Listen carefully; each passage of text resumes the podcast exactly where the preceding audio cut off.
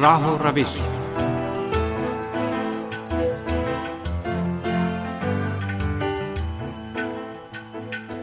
عزیز سامعین کی خدمت میں میسم رضا کا سلام عرض ہوں۔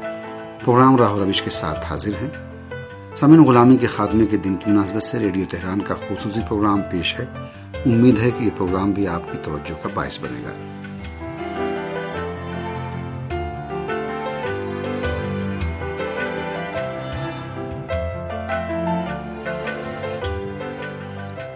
غلامی کے خاتمے کا عالمی دن دو دسمبر کو منایا جاتا ہے۔ انیس سو انچاس عیسوی کو اقوام متحدہ نے دو دسمبر کی تاریخ کو غلامی کے خاتمے کے دن سے موسوم کیا۔ اس دن غریبوں، نسلی گروپوں، اقلیتوں اور تارکین وطن، نادار خواتین کے ساتھ ناروا سلوک کے خلاف اظہار ہمدردی کیا جاتا ہے۔ اس دن کا بنیادی مقصد عوام میں انسانیت کی آزادی کا شعور متعارف کروانا ہے تاکہ ان لوگوں کے ساتھ اظہار یکجہتی ہو، جن کے پیدا ہوتے ہی غلامی کا توق پہنا دیا جاتا ہے۔ اس دن کے ذریعے جدید دور میں غلامی کے طرز کے خلاف آواز بلند کرنا ہے۔ افراد کی اسمگلنگ، بچیوں کی جبری شادی، چائلڈ لیبر کی بدترین شکلیں، جنسی استحصال جیسے سنگین جرائم کا خاتمہ اس دن کے مقاصد میں شامل ہے۔ باوجودی کے دو سو سال سے زیادہ کا عرصہ ہو رہا ہے، باضابطہ طور پر غلامی کا خاتمہ ہو چکا ہے اور غلامی کے خاتمے کے عالمی اعلامیے کے باوجود ابھی بھی عورتوں، لڑکیوں اور خاص کر بچوں کو غلام بنانے کا سلسلہ جاری ہے۔ ایک ایسی خاموش جارحیت کہ جو اس وقت دنیا کے بہت سے ملکوں میں جاری ہے۔ اس سنگین مسئلے کے پیش نظر عالمی برادری کی جانب سے غلامی کے خاتمے کے دن کا اعلان کیا گیا تاکہ اقوام عالم کی توجہ اس لانت کو ختم کرنے کی جانب زیادہ سے زیادہ مبزول کی جا سکے۔ جدید غلامی کے تعلق سے دو ہزار سولہ میں شائع ہونے والی تیسری عالمی رپورٹ میں پینتالیس ملین سے زیادہ افراد ایسے ہیں جو غلامی کی زندگی گزار رہے ہیں۔ جدید غلامی سے مراد کسی فرد کی آزادی اور اس کا جسمانی استحصال، جیسا کہ ذاتی یا تجارتی فائدے کے لیے اس کے اعضا کو کاٹنا یا جسم سے نکال لینا ہے۔ یہ وہ افراد ہیں جو اپنی آزادی کھو چکے ہیں اور ذاتی و تجارتی فائدے کے حصول کے لیے ان کا استحصال کیا جاتا ہے۔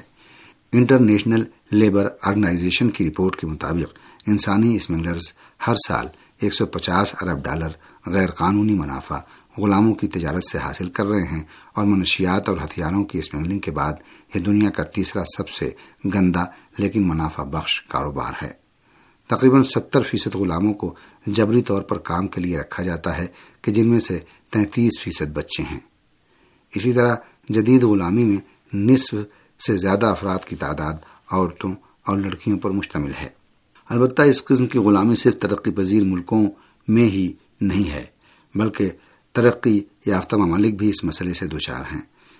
یورپی یونین کی داخلہ پالیسی کی کمشنر سیسیلیا مالم اسٹروم نے کچھ عرصے قبل یورپ میں اس طرح کی پائی جانے والی صورتحال کے تعلق سے کہا کہ یہ باور کرنا بہت سخت ہے، لیکن یورپی یونین کے ملکوں میں دسیوں ہزار ایسے انسان زندگی گزار رہے ہیں کہ جن کی خرید و فروخت سامانوں کی طرح کی جاتی ہے۔ یہ ایک تلخ حقیقت ہے کہ انسانی تجارت ہمارے اطراف میں ہر جگہ ہو رہی ہے اور ہم جتنا اس کے بارے میں سوچ سکتے ہیں، اس سے زیادہ ہم سے قریب ہے۔ جبری مشقت غلامی کی اہم اقسام میں سے ایک ہے۔ انٹرنیشنل لیبر آرگنائزیشن کے مطابق اس وقت اکیس ملین افراد دنیا میں جبری مشقت کی بھینٹ چڑھ رہے ہیں۔ جنوب مشرقی ایشیا ان علاقوں میں سے ایک ہے کہ جہاں لوگوں کو زیادہ غلام بنایا جاتا ہے اور اس کا زیادہ مشاہدہ کیا جاتا ہے اور ہر دن میڈیا ذرائع ان ملکوں کے بارے میں خبر دیتے ہیں کہ جو غیر قانونی مزدوروں کو آرام کے وقت میں بھی بند کوٹریوں میں رکھتے ہیں تاکہ وہ فرار نہ کر پائیں۔ کہا جا رہا ہے کہ اس علاقے کے ہزاروں مچھیرے مچھلی پکڑنے والی کشتیوں میں ان غلاموں سے کام لیتے ہیں اور ان افراد کے خشکی میں واپسی کے وقت کہ جن میں زیادہ تر میانمار اور یا علاقے کے دیگر ملکوں کے شہری ہیں، ایک بار پھر قفس یا بند کوٹریوں میں منتقل کر دیے جاتے ہیں۔ انڈونیشیا کے دور افتادہ سمندری علاقوں میں بھی کہ جہاں امریکہ سمیت عالمی منڈیوں میں مچھلی پکڑنے اور مچھلی کی فروخت کے لیے افراد سے جبری کام لیا جاتا ہے، جنوب مشرقی ایشیا میں انسانی حقوق کی صورتحال پر سوالیہ نشان لگا دیا ہے۔ یہ غلام ایسی بند کوٹریوں میں رکھے جاتے ہیں کہ جہاں وہ سختی سے اپنا پیر پھیلا پاتے ہیں۔ ان کا کھانا مختصر چاول اور دال ہوتی ہے اور آرام و استراحت کرنے اور کھانا کھانے کے بعد انہیں ماہی گیری کی کشتیوں کے ذریعے جبری طور پر سمندر میں لے جایا جاتا ہے۔ اس منافع بخش کاروبار میں افسوس کے زیادہ تر بچوں کو استعمال کیا جا رہا ہے، کیونکہ بچے بہت سستی افرادی قوت ہیں اور یہاں تک کہ ان سے مفت بھی کام لیا جاتا ہے اور آسانی سے ان سے جنسی فائدہ بھی اٹھاتے ہیں اور اسی لیے ان کی مانگ بھی بہت زیادہ ہے۔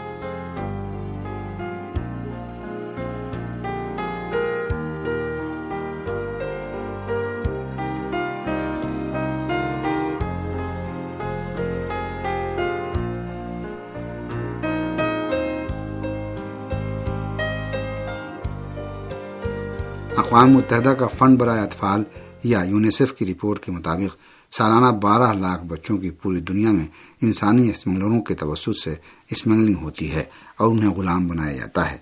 یونیسیف نے اعلان کیا ہے کہ ان بچوں کو بیرکوں میں جبری مشقت کے لیے یا کھانے اور غذا کے بدلے یا دوا اور روزمرہ کی ضروریات نیز غیر قانونی کاموں کے لیے غلام بنایا جاتا ہے اور ان میں اکثر ایسے بچے ہیں جو مغربی اور مرکزی افریقہ کے ملکوں جیسے ٹوگو مالی، بورکینا، فاسو اور گھانا سے اسمگل کیے جاتے ہیں۔ ان بچوں میں سے نوے فیصد ایسے بچے ہیں جنہیں گھروں میں نوکر یا نوکرانی کے طور پر رکھا گیا ہے اور ان میں زیادہ تر جوان لڑکیاں ہیں۔ اقوام متحدہ کے ایک بہت بڑے محقق نے کچھ عرصے قبل انکشاف کیا تھا کہ فرانسوی فوجی افریقی ممالک میں بچوں سے جنسی زیادتی کے مرتکب ہوتے ہیں۔ اس رپورٹ میں کہا گیا تھا کہ چودہ فرانسوی فوجیوں نے سینٹرل افریقہ کے بانگی ایئرپورٹ پر نو اور نو سال سے کم عمر بچوں کو جنسی تشدد کا نشانہ بنایا۔ یہ واقعات دسمبر دو ہزار تیرہ سے جون دو ہزار چودہ تک سات مہینے میں پیش آئے تھے۔ اس انکشاف کے بعد اقوام متحدہ نے اپنے اس محقق کو عہدے سے ہٹا دیا تھا۔ ان واقعات کے گواہوں کا کہنا ہے کہ فرانسیسی فوجیوں نے افریقی بچوں کو کھانا اور غذا کے بدلے جنسی تشدد کا نشانہ بنایا۔ اس رپورٹ کو خفیہ قرار دے دیا گیا ہے۔ جنسی تشدد کا نشانہ بننے والے بچوں کی تعداد معین نہیں کی جا سکی۔ لیکن اس رپورٹ کے افشا ہونے کے بعد فرانسیسی حکومت نے اپنی رسوائی چھپانے کے لیے اعلان کیا ہے کہ افریقہ میں ہمارے فوجیوں کی ڈیوٹی واضح اور محدود تھی۔ ماڈرن غلامی کی ایک شکل جنسی غلامی ہے۔ ریاست پینسلوانیا کے پروفیسر کیٹلن بوری اپنی مشہور کتاب عصمت فروشی اور جنسی تشدد میں لکھتے ہیں کہ ان غریب ملکوں میں کہ جہاں کے معیشت کمزور ہے، وہاں کی عورتیں جنسی غلامی کا شکار ہیں۔ اس طرح سے کہ ستر کے اشرے کے بعد سے اب تک لاکھوں خواتین پوری دنیا میں فحاشی کے لیے فروخت کی گئی ہیں کہ جن میں سے بیشتر خواتین کا تعلق جنوب مشرقی ایشیا، مشرقی یورپ، جنوبی امریکہ اور افریقہ کے ان ملکوں سے ہے کہ جہاں کی معیشت اچھی نہیں ہے۔ شاید یہ بات قابل یقین نہ ہو لیکن اس وقت اکیسویں صدی میں دلال اور ایجنٹ افراد ان عورتوں کو خریداروں کی توجہ حاصل کرنے کے لیے بازار کے سامان کے طور پر پیش کرتے ہیں۔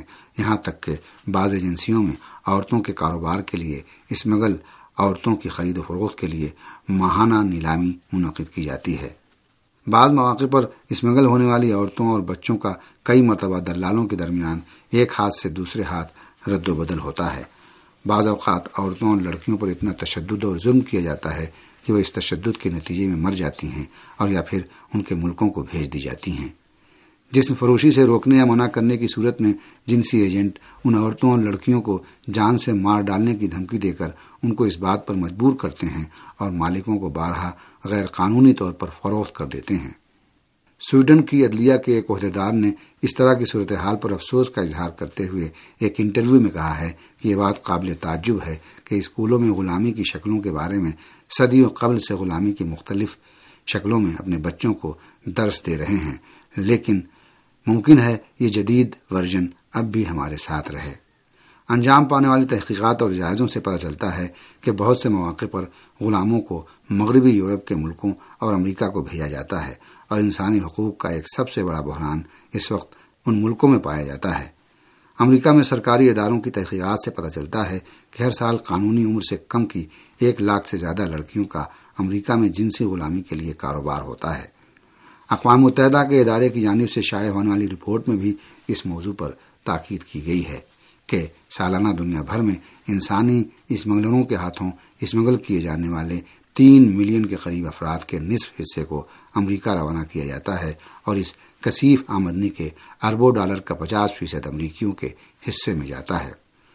یورپی ممالک بھی ماڈرن غلامی کے اہم درخواست دہندگان میں سے ہیں، خاص طور پر جنسی غلامی۔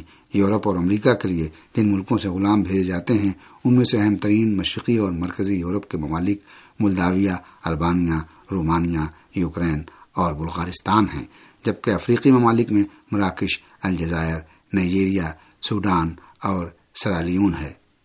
اسی طرح ایشیا کے ممالک میں چین، سری لنکا، پاکستان اور افغانستان اور جنوبی امریکہ کے ممالک میں برازیل، جمہوریہ ڈومنکن اور ایکواڈور شامل ہیں۔ اس عالمی مشکل میں روز بروز اضافے کے سبب اقوام متحدہ اپنے مختلف ارکان کے ذریعے سے غلامی کی بارہ مذمت کرتے ہوئے اس منظم جرم کی روک تھام کے لیے متعدد اقدامات انجام دے رہی ہے۔ لیکن اس وقت بھی دنیا میں ایسے بہت سے افراد ہیں جو زیادہ سے زیادہ منافع کمانے اور مفادات حاصل کرنے کے لیے اپنے ہی جیسے انسانوں کو ظلم و ستم اور استحصال کا نشانہ بنا رہے ہیں۔ بہر صورت انسانی اسمگلنگ سے جڑے ہر فرد کے خلاف کارروائی کرنا تمام ممالک کی ذمہ داری ہے۔ انسان کو طرح طرح کے غلامی کا سامنا ہے، جیسے معاشی، اقتصادی، سماجی اور معاشرتی غلامی۔ اس لیے سب کو مل کر غلامی سے نجات دلانے کی کوشش کرنا ہوگی۔ اور غلامی کے خاتمے کا عالمی دن بھی در حقیقت اس اہم ذمہ داری کی یاد دہانی کے لیے ایک مناسب موقع ہے۔